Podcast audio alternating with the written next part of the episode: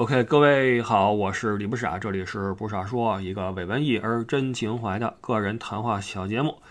这已经是咱们今天的第三次录音了，前两次录的不好，录了差不多半小时吧，停了，因为情绪比较低落，呃，越说越觉得不是事儿，歇了会儿哈，然后重新再录吧。因为各位听这个节目的话，也是图个乐啊，也是图个轻松，没必要说。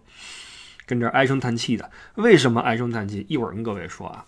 呃，我们还是来聊旅游这个话题，因为上一期开了个头，说这个文旅部公布了中国嗯第一批一百二十个夜间文化旅游消费景区或场所，呃，很多城市因为自己这个城市有一些地方入选嘛，然后很开心啊，嗯，在网上面或者什么地方 PO 这个消息，呃，毕竟是第一波嘛。上期我们说了北京的六个，分别是前门、天桥、亮马河，然后华西赖、五棵松，以及七九八，以及长城脚下那个密云那个。水镇啊，这个组合很神奇啊！每次想起这个事儿，就觉得长城密云水镇。但是有朋友在群里说了，说这水镇做的不错啊，说呃体验感挺好，然后非常好的还原了南方水镇的感觉。然后呢，配上北方的这个大环境，你看远山呀、长城啊，这你江南有吗？没有吧？啊，这挺神奇一个事儿啊。呃，实际上随着发展吧，随着各种的资本力量什么的介入哈，我们会发现很多以前我们在某国的某一个地方才能看到的、体验到的或者吃到的东西，慢慢的在我们呃很近的地方啊，也可以找到一些这种，呃，你可以说是复制品，也可以说是一些对吧？一些还原，那就给我们提供了更多的可能性。因为谁说在这些新兴的复制景区的旅游体验就一定不如？original 的好呢，对吧？但是这个看你怎么去想哈。嗯，你比如说，你要是说吃烤鸭，您可大可不必说，我非得去前门那个全聚德吃，那不用。但是您说，比如说啊，埃菲尔铁塔，您说您去世界公园照一个，那感觉还不太一样，是吧？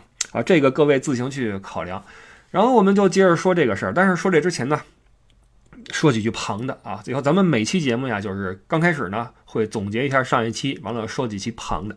上期就是那六个点嘛。哦，北京哈，北京它没有王府井儿。嘿，这我后来才注意到哈，既让我诧异，又让我欣慰。为什么呢？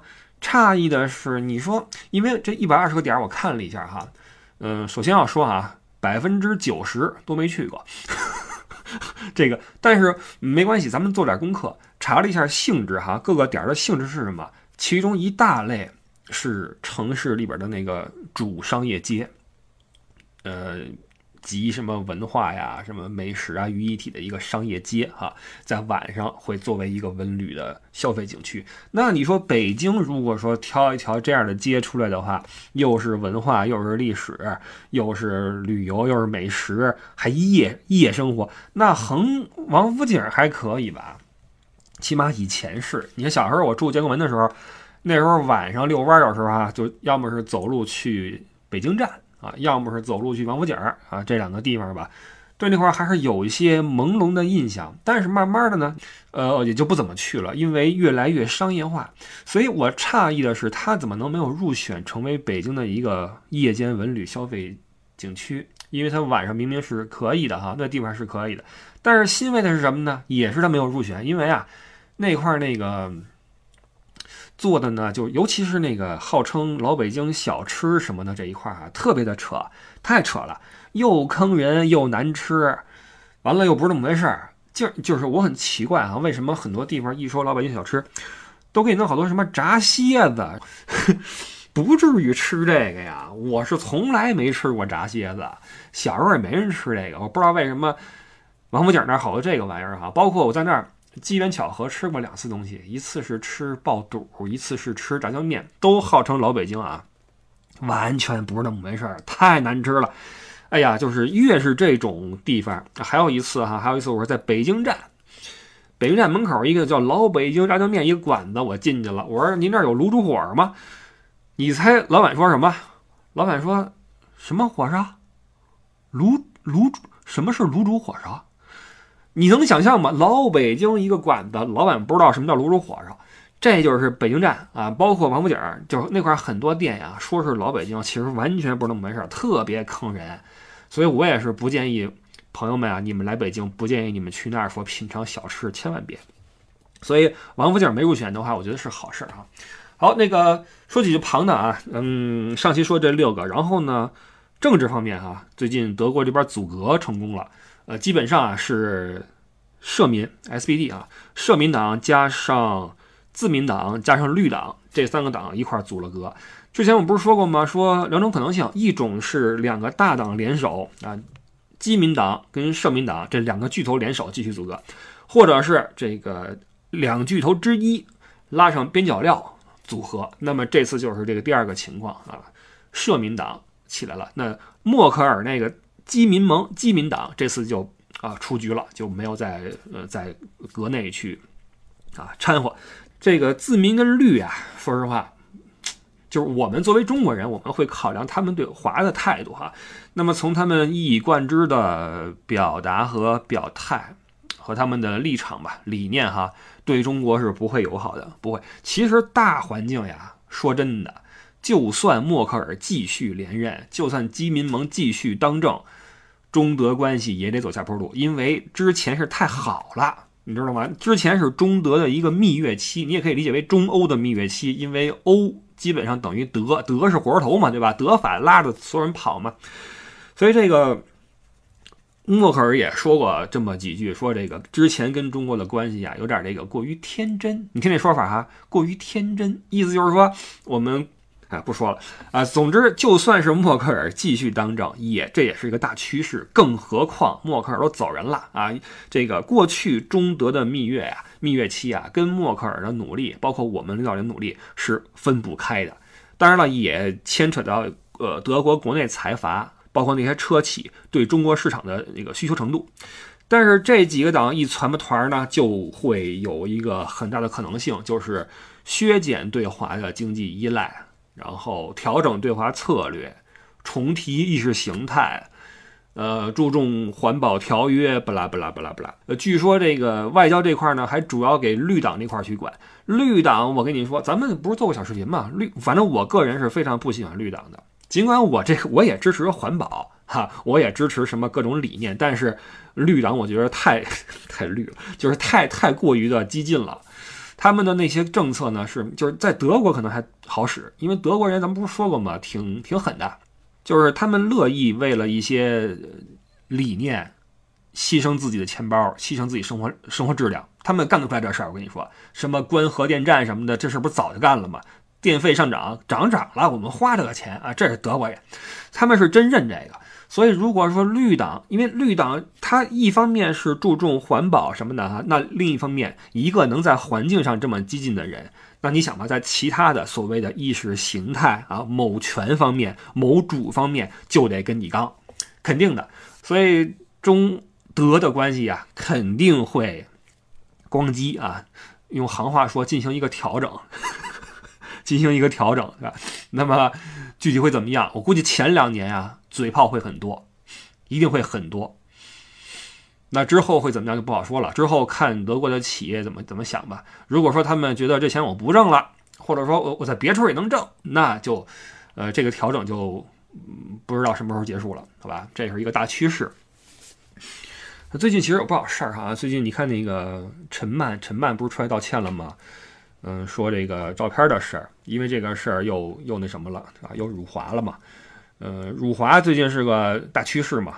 呃，什么上汽与世环传奇，你看辱了，陈曼这也辱了。完了，有人说你说说这事儿啊，我才不说呢，对吧？因为现在公共场合啊，公共领域啊，换句话说，这个网络空间。对这些事儿的讨论的空间变得越来越小了，就是不太支持你说两边比较平和的说说这事儿，咱们好好聊聊啊，比如说背景、深层原因、呃文化发展趋势、历史原因，比较难去找出几个人来好好的说这事儿。就像往期哈，你像以前那时候说一个找个论坛，大家去聊，盖一个什么几百层、上千层，现在没这事儿了。现在就怎么说？现在就是。这最近也也不太想去表达这些东西了，哎呀，不知道为什么啊，最近比较懒，懒得说这个事儿。然后为什么啊？说说为什么前两次录音录一半不想录了呢？因为啊，今天就是呃上个月上个月月底十月三十号，十月三十号有一个新闻说啊，中南山中说了，说这波疫情大约一个月内可以控制住。然后今儿是二十五号，过了二十五天，我记得他这个事儿呢。他说这句话，然后我是说你别说，专家就是专家，因为当时上个月月底是大连，包括那哪儿啊。疫情闹得正厉害呢，北京什么的哈，芙蓉里什么的正厉害呢。当时我是无论如何不相信一个月就能搞定，我觉得不可能，这玩意儿你怎么压得住呢？还真搞定了。呃，这个不服不行，专家还就是专家。但是呢，今天，今天我这边的下午，中国的晚上，光机啊，上海出了三个，然后杭州也捎上了。这事儿还挺重要，为什么呢？我记得网上开始骂开了，杭州的一些网民说了，说。就你们会玩是吧？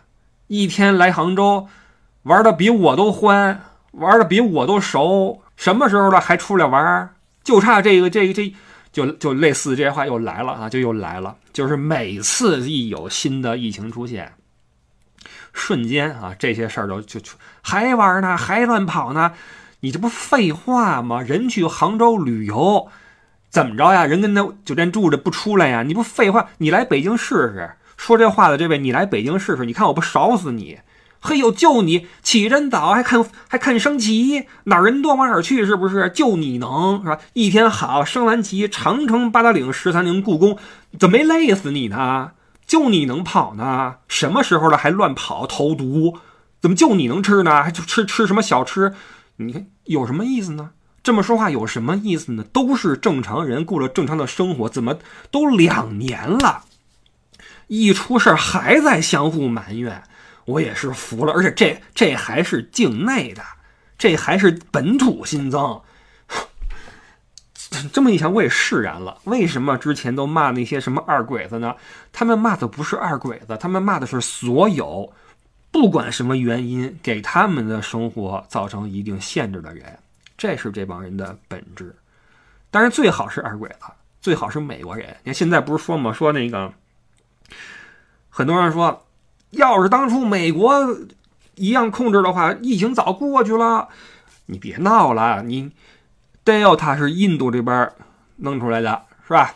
今天说非洲那边出了个新的变种吗？你看，这可跟美国没关系吧？我不是替美国说话，我跟美国丁点关系没有。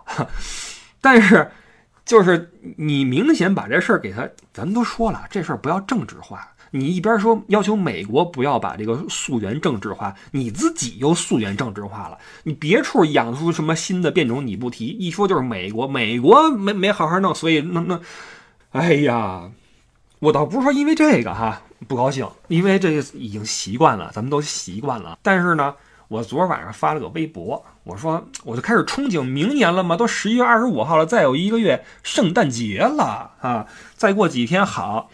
新的一年，我憧憬了一下新的一年。我说，嗯，要是能飞趟三亚，是吧？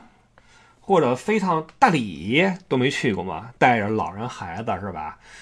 应该挺好。完了，人在成都，老说此生必驾三幺八，是吧？那不走一趟不合适吧？没去过呢，得开车走一趟三幺八。完了，明年还有一个计划是开车去趟北京，想的倍儿好，想的是去的时候呀，走陕西和山西，进河北，进京；回来时候呢，从河北出来，奔那哪儿呢？奔河南，奔湖北，然后进四川，走重庆的地界儿到成都。你看这一圈兜的哈，憧憬了半天，底下人留言了：“您这计划赶不上变化。”您进京都费劲，我一看，我说不至于吧，是吧？这是昨儿的事儿，今儿咣叽新增了，好嘛，又开始十四啊，十四天隔离什么的，哪儿学校开始封了？这几年学生也真是倒霉，真的，大学生活本来说挺好的哈，到了周末约着女朋友出去哈，小饭馆是吧？小酒馆。最后小旅馆，对吧？你你你，结果好，这一封封个几年，我真不知道这帮，而且这帮孩子们，你想五六个人一屋，好，到真的培养成了这个阶级友情了啊，都成同同，好了不说了啊，歪了歪了歪了。哎，怎么就歪了呢？都成同志的友谊了吗？怎么就歪了呢？真是不容易。所以你看，就让我瞬间觉得不行，明年可能还是没戏。你看，因为咱都不憧憬出境游了，咱这说的是境内游，都变成了一个要么十四天，要么被骂这么一个事儿，就令我瞬间觉得很沮丧。因为咱们这是一个，起码近期。是个旅游节目，清清朗朗的旅游节目。但是你说，如果连旅游都成为了一种奢望的话，咱都不聊境外游了。我多久没给你提欧洲的事儿了？提的都是国内这个那个。好，如果连境内游我们现在都如此的，就不说提心吊胆吧，但是你得谨小慎微，是吧？你搞不好就怎么样了？因为这东西都是从天而降，谁也不知道会怎么样。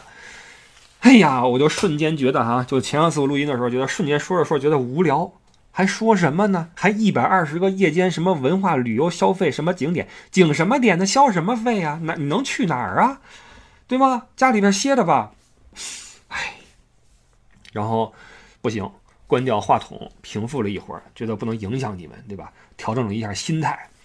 重新用饱满的这个，你看情绪激昂的情绪，再跟你们重新提这个事儿，但性质没变啊，就是明年还是比较悬，就是出远门的呀，真的要随时做好这个准备，就是光机给你撂那块儿了。而且呢，这个事儿也看不见什么尽头，因为毕竟尽管说我们有一些药进入了三期临床试验或者如何如何，但是你看非洲又出了新的病毒，谁知道会不会来一个 Delta 的升级伽马呢？对吧？伽马完了，谁知道对吧？你你不知道，包括你看现在一说哪儿新增了，大家先是一个疑问。嗯，第一，打没打疫苗？其实这不用问，这事不用说。呃，第二就是，嗯，哪儿感染的，源头在哪儿？其实呀，早在伊犁那波就没溯出过源，你最后无非就是说啊，境外输入。但问题是，现在的境外输入也跟。从国外回来的人关系不大了，你看，要么是冷链，要么物流，要么谁知道什么什么问题？因为你看现在，呃，美国那边不是说了吗？大面积的白鹿，那个跑的鹿不是飞那个鹿，白鹿鹿都感染了吗？尽管现在缺乏证据说这玩意儿能够从动物传到人身上，但是你想吧，那各种的生物生物界都这个病毒已经存在在这个生物界了呀。对于下一波什么时候出现，其实真的是无法预测的，因为。嗯，咱们根本就无法控制说病毒通过空空气传进来嘛。那这个你说美国的路过不来，那蒙古的什么大雁、哈萨克斯坦的土拨鼠、缅甸的野猫，这你这幅员辽阔的你怎么弄啊？你没法弄啊。所以这个如果说你不允许空气中有病毒存在的话，那这事儿道阻且长啊，不知道什么时候才能算完，只能期待说那样好使点儿，对吧？哎，不说这事儿了。好，这就是为什么当时我觉得，哇塞，咱们这个旅游节目，哪怕就是说国内的旅游，也都这么变得好像没什么意义，你知道吗？说了半天，你能去吗？你敢去吗？啊！但是为了咱们节目的延续，说吧，硬着头皮说吧。然后那个一百二十个景点吧。讲了六个，还有一百一十四个。你想吧，一百一十四个，如果说每个是两分钟的话，二百二十八分钟，将近四个小时，不可能是吧？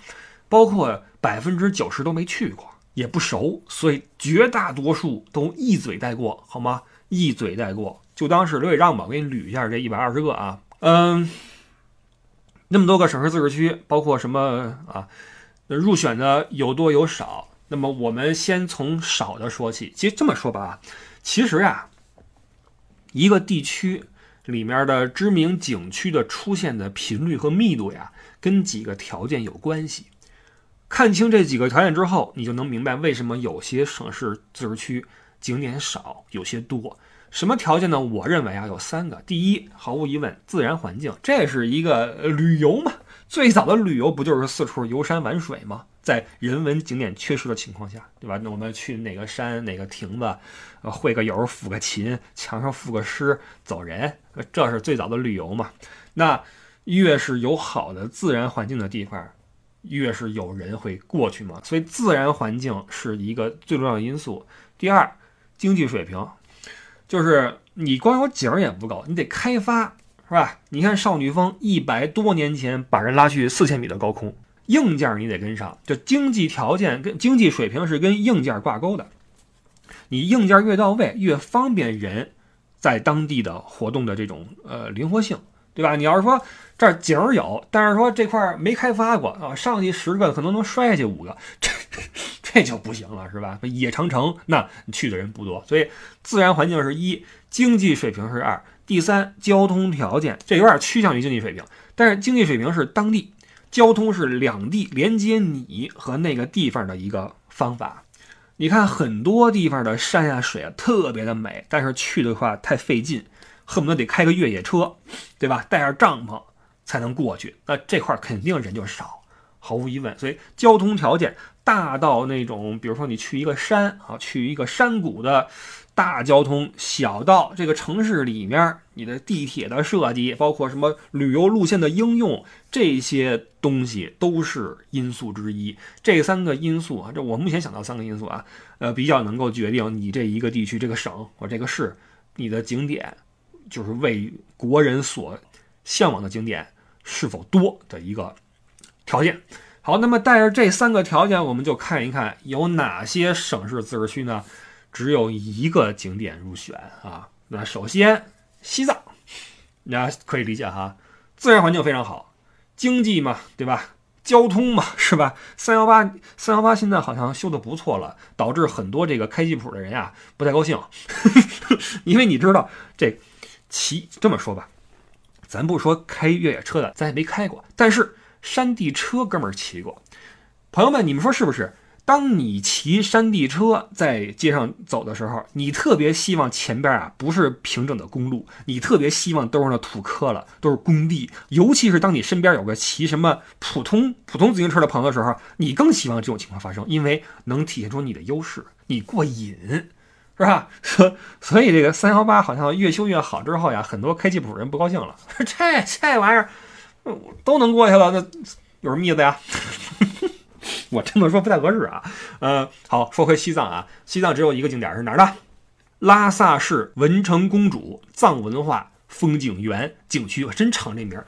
西藏自治区拉萨市文成公主藏文化风情园景区啊，呃，注意啊，不是说西藏只有这一个景点，而是夜间夜间消费场所啊。我看了一下这个风景园区啊的这个内容，发现晚上啊有个演出，你别说声势还可以。讲的应该是那个西藏本地的一些文化吧，比如说跟汉文化的通融啊什么，我估计是这些东西哈。但是这种演出很多，很多地方都有。一会儿我们还会再说到其他地方的演出。但是在西藏演，哇，又跑又跳又唱的，这是个挑战呀。一般人这么干的话，可可个够一呛，是吧？所以呃，这一波人在那儿演出应该挺辛苦。呃，西藏这个地方呢，其实在旅游者的眼里看呀，有点特殊，你们觉不觉得？有点特殊，就是都是景点，都是旅游的景区和目的地，但怎么西藏你一去就能陶冶情操呢？就能抵挡你的心灵呢？就能安宁你的这个心神，是吧？完了什么？这个是是因为那个宗教氛围吗？还是因为那个自然景观？就是崇山峻岭，然后蓝天白云，皑皑的白雪。然后这个朝圣的这个对吧？藏民是不是跟这有关系？我估计有，但是呢，我我觉得那个地方对于嗯大多数游客来说呀，两个点比较困难。第一是它的这个自然条件，你像我这样的，就是我们家传统就是心脏不太好，去那个地方容易缺氧，这也是很多朋友对于西藏的一个忌惮之处，所以去之前都会准备什么氧气瓶子啊，什么那个红景天呀。那个药都挺谨慎的，包括你看那次我去九寨那一次，路过松潘的时候，我觉得那个确实是氧气含量是少，就是喘气的话会有点费劲，这是我自己的体体会啊。但是倒不至于说咣叽倒地什么的啊，不至于。但是我有个朋友，我跟你说，我有朋友特别倒霉，去西藏玩，一个人去的，都挺好玩的都还行。完了最后一天临回来前一晚上，在房间里面不知道怎么回事。眼前一黑还是怎么着呀？腿一软呀，还是脑袋一放空啊？咣叽栽了，栽倒在地。完了手啊，没来得及去扶，手里边是有东西还是怎么着呀？导致啊脸拍在了地上，门牙磕碎了。哎呦喂！完了，当天晚上呢找医院弄这牙，当地没有说这种能及时处理的诊所。好，捂着那时候还没有那个疫情，也没也不用戴口罩。结果好，第二天捂着捂着嘴啊，捂着脸啊，登了飞机啊。人说安检的时候，你让我看你长什么样？好，一张嘴，这下回了北京，完了才把这牙给弄上。那是他在西藏的一个体验啊。这个，总之去西藏呀，这是就是外部环境，就是这个嗯，氧气呀，这个高反呀，是一个。因素啊，包括飞去还好，你要说你开车过去的话，那真的是中间一旦出点什么事儿的话，不好弄，前不着村后不着店。还有一个原因，可能是我想多了，就是我会觉得到了那些地方啊，很多事儿的规则你搞不清楚。比如说你正跟那儿停着呢，来个人说这儿不让停车，完一伸手，对吧？或者说你去哪儿干点什么事儿，人说不行，我们这儿不是那一套，我们这儿另外一套。啊！一伸手，你你不是真不知道，因为咱们道听途说了一些这样的故事，包括在一些短视频平台上也看到过一些这样的冲突，咱真不知道那边的规则呀是什么样的。可能是我想多了，但是这个是在我心中去西藏的两个难题，一个是高反，另外一个是那边的规则呀，你不知道是不是能讲理，你知道吗？或者说这那边的道理就是啊，你懂我意思啊？但是不是说了吗？明年是想开一趟三幺八，而且是想找一些听友们一起开一趟，就是咱们一块租几个车。去年就想弄来着，去年想的是咱租几个房车一块弄过去。但房车我体验了一下，觉得不是很舒服。一个房车呀，最好就两个人就还行，人多了的话不太舒服。所以你要是说弄个十二个人是吧，分个三辆车，那。对吧？就是后边可能会比较逛的，加上这个晚上睡觉的时候，这性别分配怎么弄呢？这都是问题。而且那房车，哎，咱也没玩太太熟，就是那什么补水呀、生火呀什么的，没玩太熟。所以心想算了吧，明年也许弄个普通的自驾啊，过去一趟玩玩去，有可能哈。但是谁知道到时候疫情怎么样呢？不知道，再说吧。所以这个是西藏啊，这个西藏自治区拉萨市文成公主藏文化风。情园景区，好，呃，这是西藏啊，只有一个这个场所。那么下一个青海也只有一个，是西宁市唐道六三七商业综合体。在这块说声不好意思，为什么呢？呃，地理不是很好。查了一下西宁市在哪儿，包括呃规模，我一看，哎呦，没想到青海。我先问你们一句啊，你们现在？用一秒钟时间回答我，西宁是几线城市？我告诉您，西宁是四线城市，人口不到三百万，真真真是一个小城。所以，当我看到这个嗯六三七商业综合体的时候，我会觉得 OK。对于这样一个城市来说，这么个综合体还可以了，就可以了。为什么叫六三七商业综合体？公元六三七年。松赞干布派使臣去长安求亲，把文成公主求过去了啊！所以这个唐啊，跟那时候的关系啊，这一年是个关键的节点，所以这个就以那一年的年份来命名六三七商业综合体。那时候后来出了个唐博古道嘛，就是那个吐蕃的蕃，唐博古道，唐伯古道就路过西宁，而且以这儿为一个大的一个集散地一站。所以这块呢就成了一个呃有点意义，然后又成了一个有人聚集的一个地方。那这个六三七商业综合体呢是青藏高原第一商业中心。有人说啊，说这个繁华直逼北上广，人称西部小香港。呃，一开始啊我不太以为然，但是我看了看视频，还是那句话，对于这样一个小城市来说，这个综合体可以了啊。所以可以想象为什么那个地方是该省的一个。呃，也是唯一一个夜间文旅这个消费中心，好吧？这个是青海，下一个宁夏回族自治区，你看都是那个那一块儿哈，是哪儿的？银川市贺兰山曼浦小镇，葡萄的葡啊。这个曼浦小镇呢，就像一个大型的美食街，地点还可以，地点在镇北铺影城对面。镇北铺影城是什么呢？就是当年拍那《大话西游》啊，紫霞那个地方。就是你今天去那个镇北铺，满铺全是紫霞，高矮的、胖的、瘦的，就是没有那么漂亮的，都在那儿拍照啊，因为情怀嘛，去那儿打个卡。去年我们做那乐游啊，其实也好好的斟酌了一下，要不要去这个影城？因为不去这块的话，有另外一个自然景观可以去。后来我们选择了那个自然景观啊，请了个专业的讲解给我们讲了一下什么。因为我觉得这个这种东西，情怀这个东西，对吧？咱们都这岁数人了，你说是吧？就就就就没去哈。然后，如果明年能够再来一次宁夏这个乐游的话呢？其实那次弄得还挺不容易的，因为我们住的时候黄河树集那个地方，就是拍那个是是什么综艺的那个地方啊，那地方特别难约，提前好久去约那个那个民宿，约到了哈，下次再弄的话还得提前好久约，不知道能不能约上。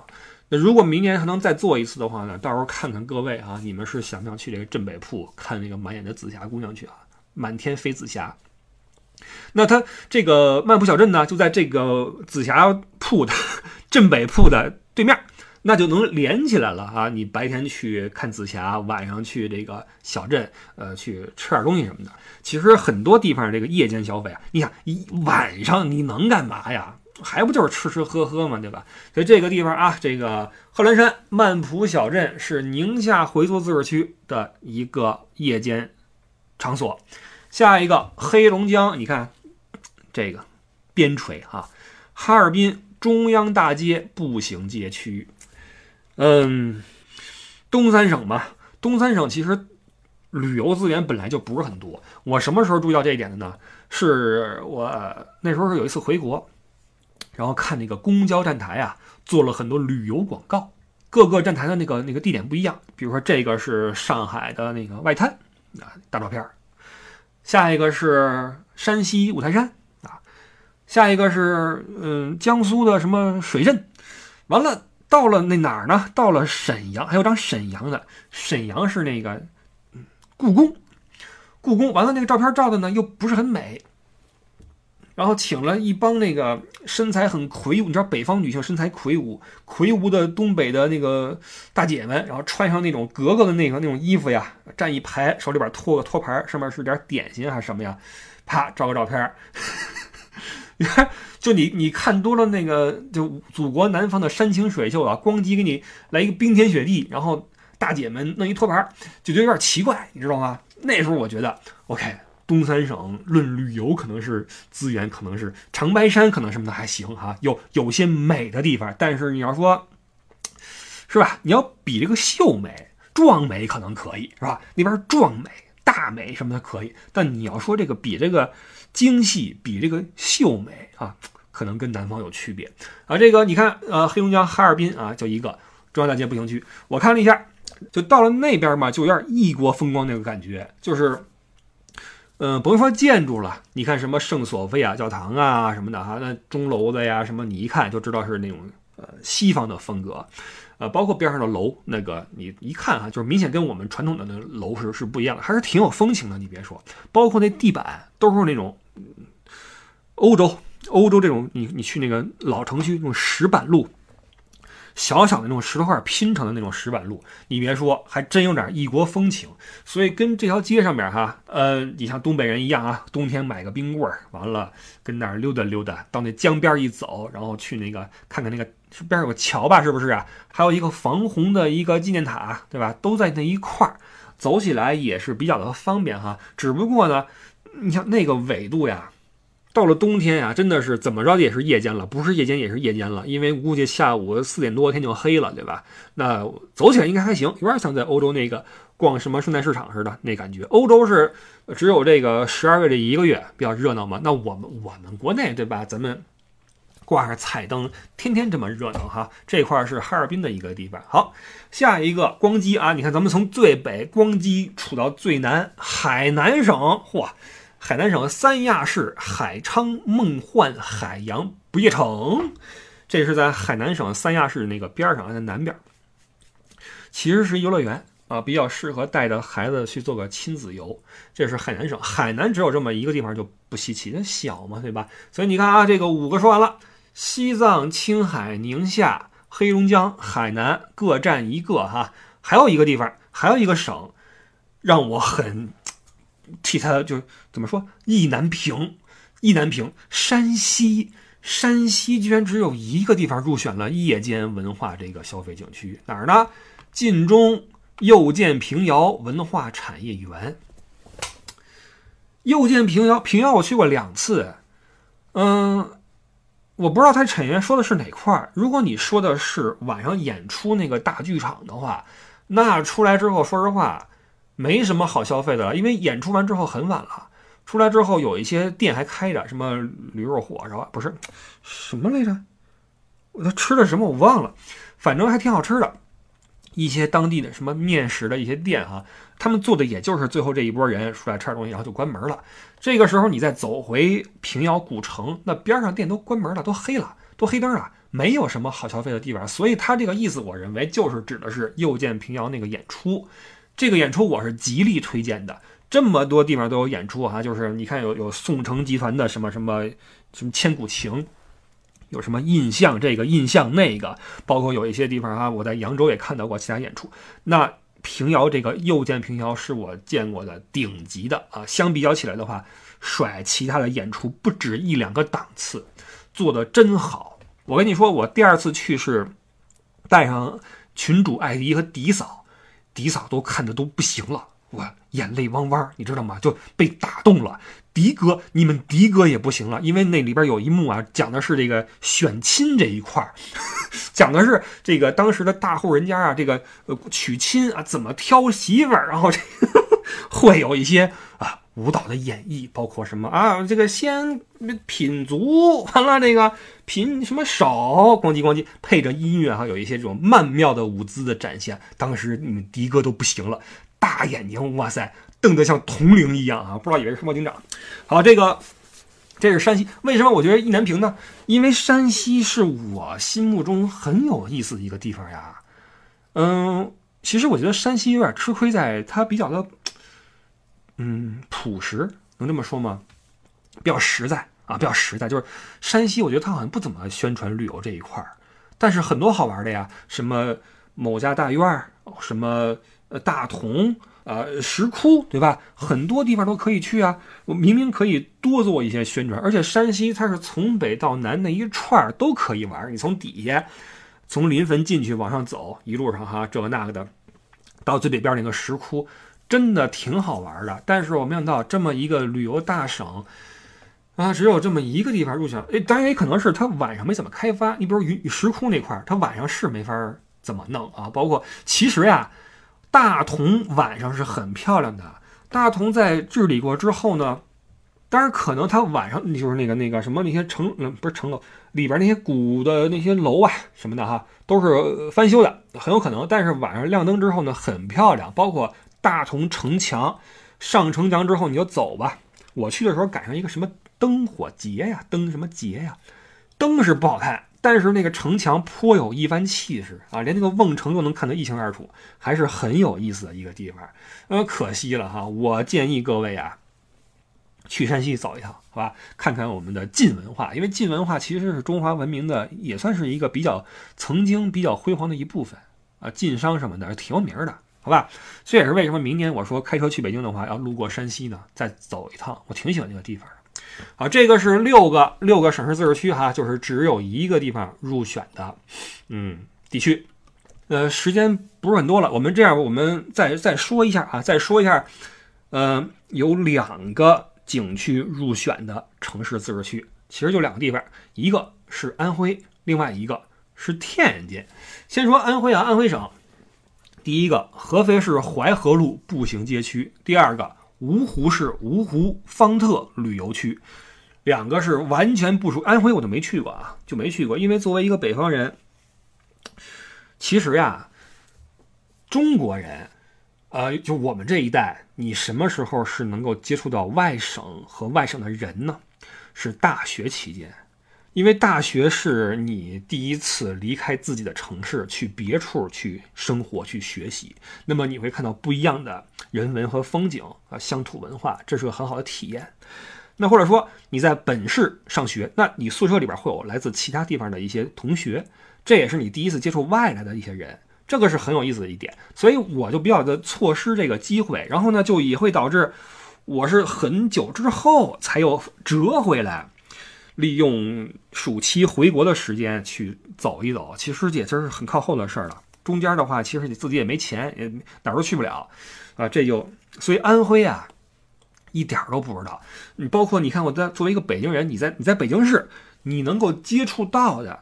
那无非就是本地人，或者说东三省的朋友、内蒙的朋友、河北的朋友、河南的朋友，呃，顶多再来个山东，对吧？大部分是这几个省市自治区的人。你去了上海就不一样了，上海的话，你会接触到江苏人、安徽人、江西人、什么广西人等等等等。所以中国这两个都市啊，它的这个人员构成是不一样的。所以安徽对我来说是超级超级的陌生，极其陌生啊。就对不起了啊，淮河路啊，这个包括这个方特旅游区，对不起啊，不说了，说说天津吧。天津作为北北京的一个邻居，对吧？天津其实我觉得很可惜，为什么呢？他呀，在地理这个就是地缘政治上啊，特别吃亏。换句话说，离北京太近了，就是跟北京又近，完了风俗文化呢又趋同，包括吃东西的口味也趋同，口音虽然不太一样，但是北京跟天津呀。这个人的性格呢，也有很多类似的地方，所以不论是从经济上等等吧，啊，这些人们都会不自觉地往北京去靠拢，向北京集中，所以就产生了一个虹吸效应。尽管天津按说哈，你不论是说它的近代史啊，这个确实是有不少这种故事发生，包括挨着运河，挨着海。从地缘来说，这本来是应该是一个非常发达的一个港口城市，但是就因为它离北京太近了，政治上、经济上、文化上都被虹吸过去，所以这是我替天津感到可惜的一个地方。天津应该比有比现在更高的地位才对啊，这是我的一个一个感受。你包括你看，比如说你说北京人去旅游，呃，可能不太会有人说咱去天津玩一趟，好像不太有吧。都是去办事儿。你看我活这么大，尽管说现在啊，借由这个高铁技术的发展，北京到天津就半小时的路程，非常非常方便呀。但是我就去过两次天津，一次是初中的时候春游给拉过去了，拉到海边坐了会儿船；还有一次是前些年去那办趟事儿，去了一趟，都不是说，比如说谁说旅游，咱们过去玩一趟，自驾一趟都不是。可能大部分北京人都想不到说去天津玩一趟吧，我估计哈。但是天津明明有自己的浓厚的本土文化，但是这其实反过来说呀，可能是好事儿，就是这乱七八糟都去北京，别在我们这儿待着。我们跟跟这儿说听听相声是吧？然后那个吃点那个麻花，吃点什么？天津还有什么特色的饮食？就国国子是不是啊？什么有一个什么什么锅巴菜是不是啊？是吧？锅巴菜。浇上面好多汁儿什么的，吃的那个是吧？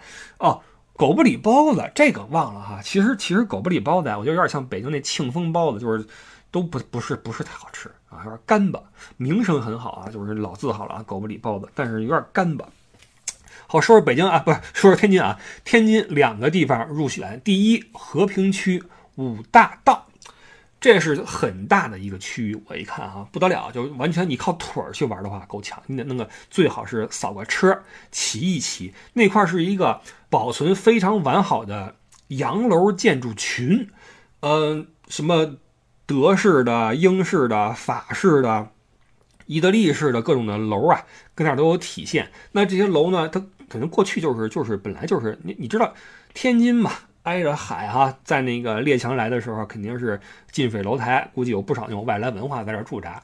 所以今天呢，天津的那个老物件里边啊，肯定有很多这种外来这种舶来文化的这种呃遗留和展现。你比如说这个五大道这个区域里边啊，除了洋楼之外，那洋楼，哎，我看好多那个房产中介在卖这块的洋房呢，价格不菲啊。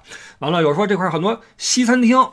酒吧这个非常多，那你看跟这个洋洋玩意儿沾边的就来了哈。所以那边你白天骑车转一转啊，吃个什么冰激凌什么的哈，完了吃个西餐，然后边上有民园广场啊。民园这个词儿比较熟悉，因为我记得有个民园体育场，这块是一个嗯晚上的一个消费的景区。还有另外一个地方，这地儿有点意思啊，这块我喜欢，杨柳青历史古镇。这在城外，在天津城的西边，挨着京杭大运河，这块就好玩了啊！因为这块啊有段历史，明朝的这明史哈，有句话叫“先有杨柳青，后有天津卫”。为什么呢？这时间呀往回推到一四零零年前后，那个时候呢，朱元璋的四儿子燕王朱棣，因为明建文帝要削藩。啊为了自保，也是为了对这个啊南京那边地位的觊觎啊，在北上挥师起兵，一路向南京奔去。那建文帝在南京不能坐以待毙嘛？这是家里自家人跟我争皇位来了，这不行啊！集合军队阻拦朱棣南下，双方上百万大军在海河南岸展开了鏖战，史称燕王扫北。这个血腥之战啊，荼毒百姓。海河边上，就天津周围，包括当时杨柳青这一块啊，都广受兵灾，房子也烧了，人也没了，这地儿就等于是被屠了。那朱棣南下，一举夺得皇位，然后建都北京。呃，到了北京建都之后呢，开始天下大治啊。因为当时河北是什么情况呢？村村不见人，桩桩无炊烟。因为这战乱弄的呀，本来经济就不发达，那时候都城在南边嘛，经济不发达，再一遭受战乱，好就几乎没人了。所以朱棣想这么着吧，局势既然稳定了，咱们搞一次移民啊，充实一下这个地区。所以永乐元年（一四零三年），迁江南九省富民，充实京师及附近。所以这个杨柳青这个地方呢，都是当年朱棣的号召下，从南方从南京顺着运河一路迁过来的。这是南南方的这个朋友们。那永乐二年，迁山东、山西、四川、河南等地的移民再次填充河北地带。过去我们在讲这个山西的时候啊，说过这个大槐树洪洞县，对吧？当时洪洞县大槐树也有一波人。迁到了杨柳青这个地方，所以今天杨柳青这个镇子的先人呀，多不是本地人，因为都死光了，都是那个要么是啊南京的，要么是大槐树，或者说那个周边的一些省份。那么有了人，对吧？要想富，多修路，路除了旱路，还有水路嘛。所以朱棣办的第二件事就是疏通大运河。大运河实际上元朝就有了嘛，只不过后来就。没人管就堵了啊，所以这么一通啊，让这个大运河走向了鼎盛时期。那大运河一繁荣起来，这两岸的沿线的城镇的经济呀，一下就起来了。所以杨柳青呃，随着移民和运河的这个复兴啊，变成了一个漕运中转站。当时的景象是两岸千帆竞渡，帆墙蔽日，不是那个帆墙啊，是帆布的帆和蔷薇墙，就是那个船上那个墙桅杆。翻墙蔽日，市井繁荣，商贾云集。既然有了这个码头，有了货，就业机会就多了嘛。比如说船户啊、船工、纤夫、装卸工，什么呃脚力啊，各种苦力就来了。所以杨柳青这块的什么酒馆啊、客栈呐、茶馆什么说书的地方，什么杂货铺子等等吧，呃，相应的啊应运而生。所以你看，这有了河就有了船，有了船就有了货，有了货就有了人，有了人就有了钱，什么都有了之后，文化交流就开始了。所以今儿这个杨柳青这个镇子呀，镇子虽说不大，但是文化底蕴不少。去那块看的是什么呢？运河文化、大院文化，还有民俗文化。运河文化就不说了啊，就刚才我们说那一些。大院文化那块有一个保护非常完整的清代民居建筑群落，叫石家大院，号称天津第一家、华北第一宅。整个大院里边是套着十二个院落啊，在里边一走啊，看看里边的陈列呀、展示啊、说明啊，你能知道这清末民初天津那块地方的这个文化遗存啊、民俗民生都是什么样子的。这是大院文化。那么民俗文化是什么？这块挺好玩的哈，就是年画年画是杨柳青古镇的一个特色。说实话，本来我我看到这块之后，我没觉得有多么的了不起。年画嘛，这有什么意思呢？但是后来我一搜，这一块的年画还真的是厉害，画的是非常精细啊。就是我一说年画，我相信你们会和我一样，脑子里边都是那个，要么是门神，要么是一胖娃娃穿一肚兜抱只鱼啊，就就这个。杨柳青的年画还真不是这些，完全不是这些工业化的这种千篇一律的东西。我也不知道怎么给你讲啊，就是他画的那些人物呀，特别的有神啊，眼神特别灵动，人物栩栩如生。完了，那个背景故事啊，也是各种各样，远不是说现在我们买的那些工业化的产品，就是流水线产品那么那么粗糙和雷同。那块的年画是可以作为工艺品去欣赏的。那为什么年画这个这个文化在这块这么兴盛呢？这要说到有一个老字号啊，年画老字号叫戴连增。戴连增的先人呀，就是坐船沿大运河来到杨柳青落脚的。完了，他们家以前就是画这玩意儿的。正赶上杨柳青这个镇子呀，有很多这个梨树和枣树，适合做年画的画板。于是呢，就跟这块扎了根去做这个年画。